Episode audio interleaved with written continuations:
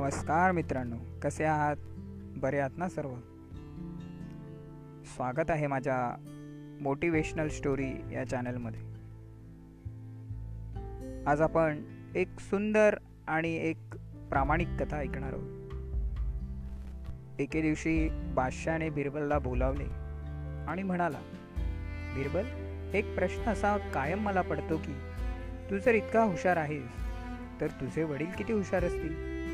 मला एकदा त्यांना भेटायचे आहे. वडिलांनी इतकी हुशारी तर तुझ्यात नक्कीच नसणार. तेव्हा मला त्यांची हुशारी किती आहे हे पाहायचं आहे. बिरबल म्हणाला महाराज माझे वडील ग्रामीण भागात राहणारे एक अडाणी सरळ मार्गी देवभोळे आहे. ते कसले हुशार असणार? तेव्हा त्यांच्या भेटीतून आपल्याला काय निष्पन्न होणार आहे? तेव्हा त्यांच्या भेटीचा नाद सोडून द्या. अकबरला वाटले की बिरबल मुद्दाम वडिलांना भेटू देत नाही. कारण त्याच्यापेक्षा याचे वडील खूप हुशार आहेत आणि वडील हुशार आहेत हे बिरबलला ठाऊक असल्याने आपली पत कमी होईल.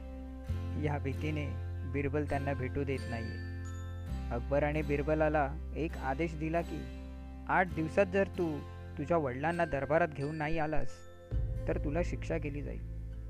आता बिरबलापुढे फार मोठा गहन प्रश्न उभा राहिला. कारण खरोखरीच त्याचे वडील हे सरळ मार्गी होते.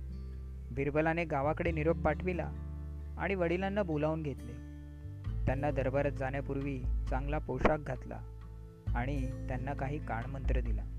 बिरबल वडिलांना म्हणाला बादशाह तुम्हाला भेटू इच्छितात. तिथे गेल्यावर तो तुम्हाला कोणतीही आडवी तिडवी प्रश्न विचारेल. पण काही केल्या तुम्ही तोंड उघडू नका. एकही शब्द न बोलता गप्प बसून राहा.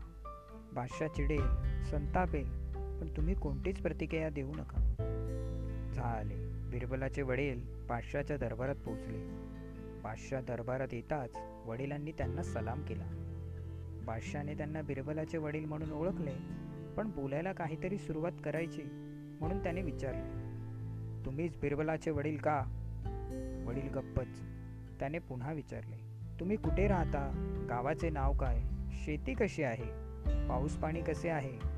गावातील मंडळी कशी आहे असे अनेक प्रश्न विचारले.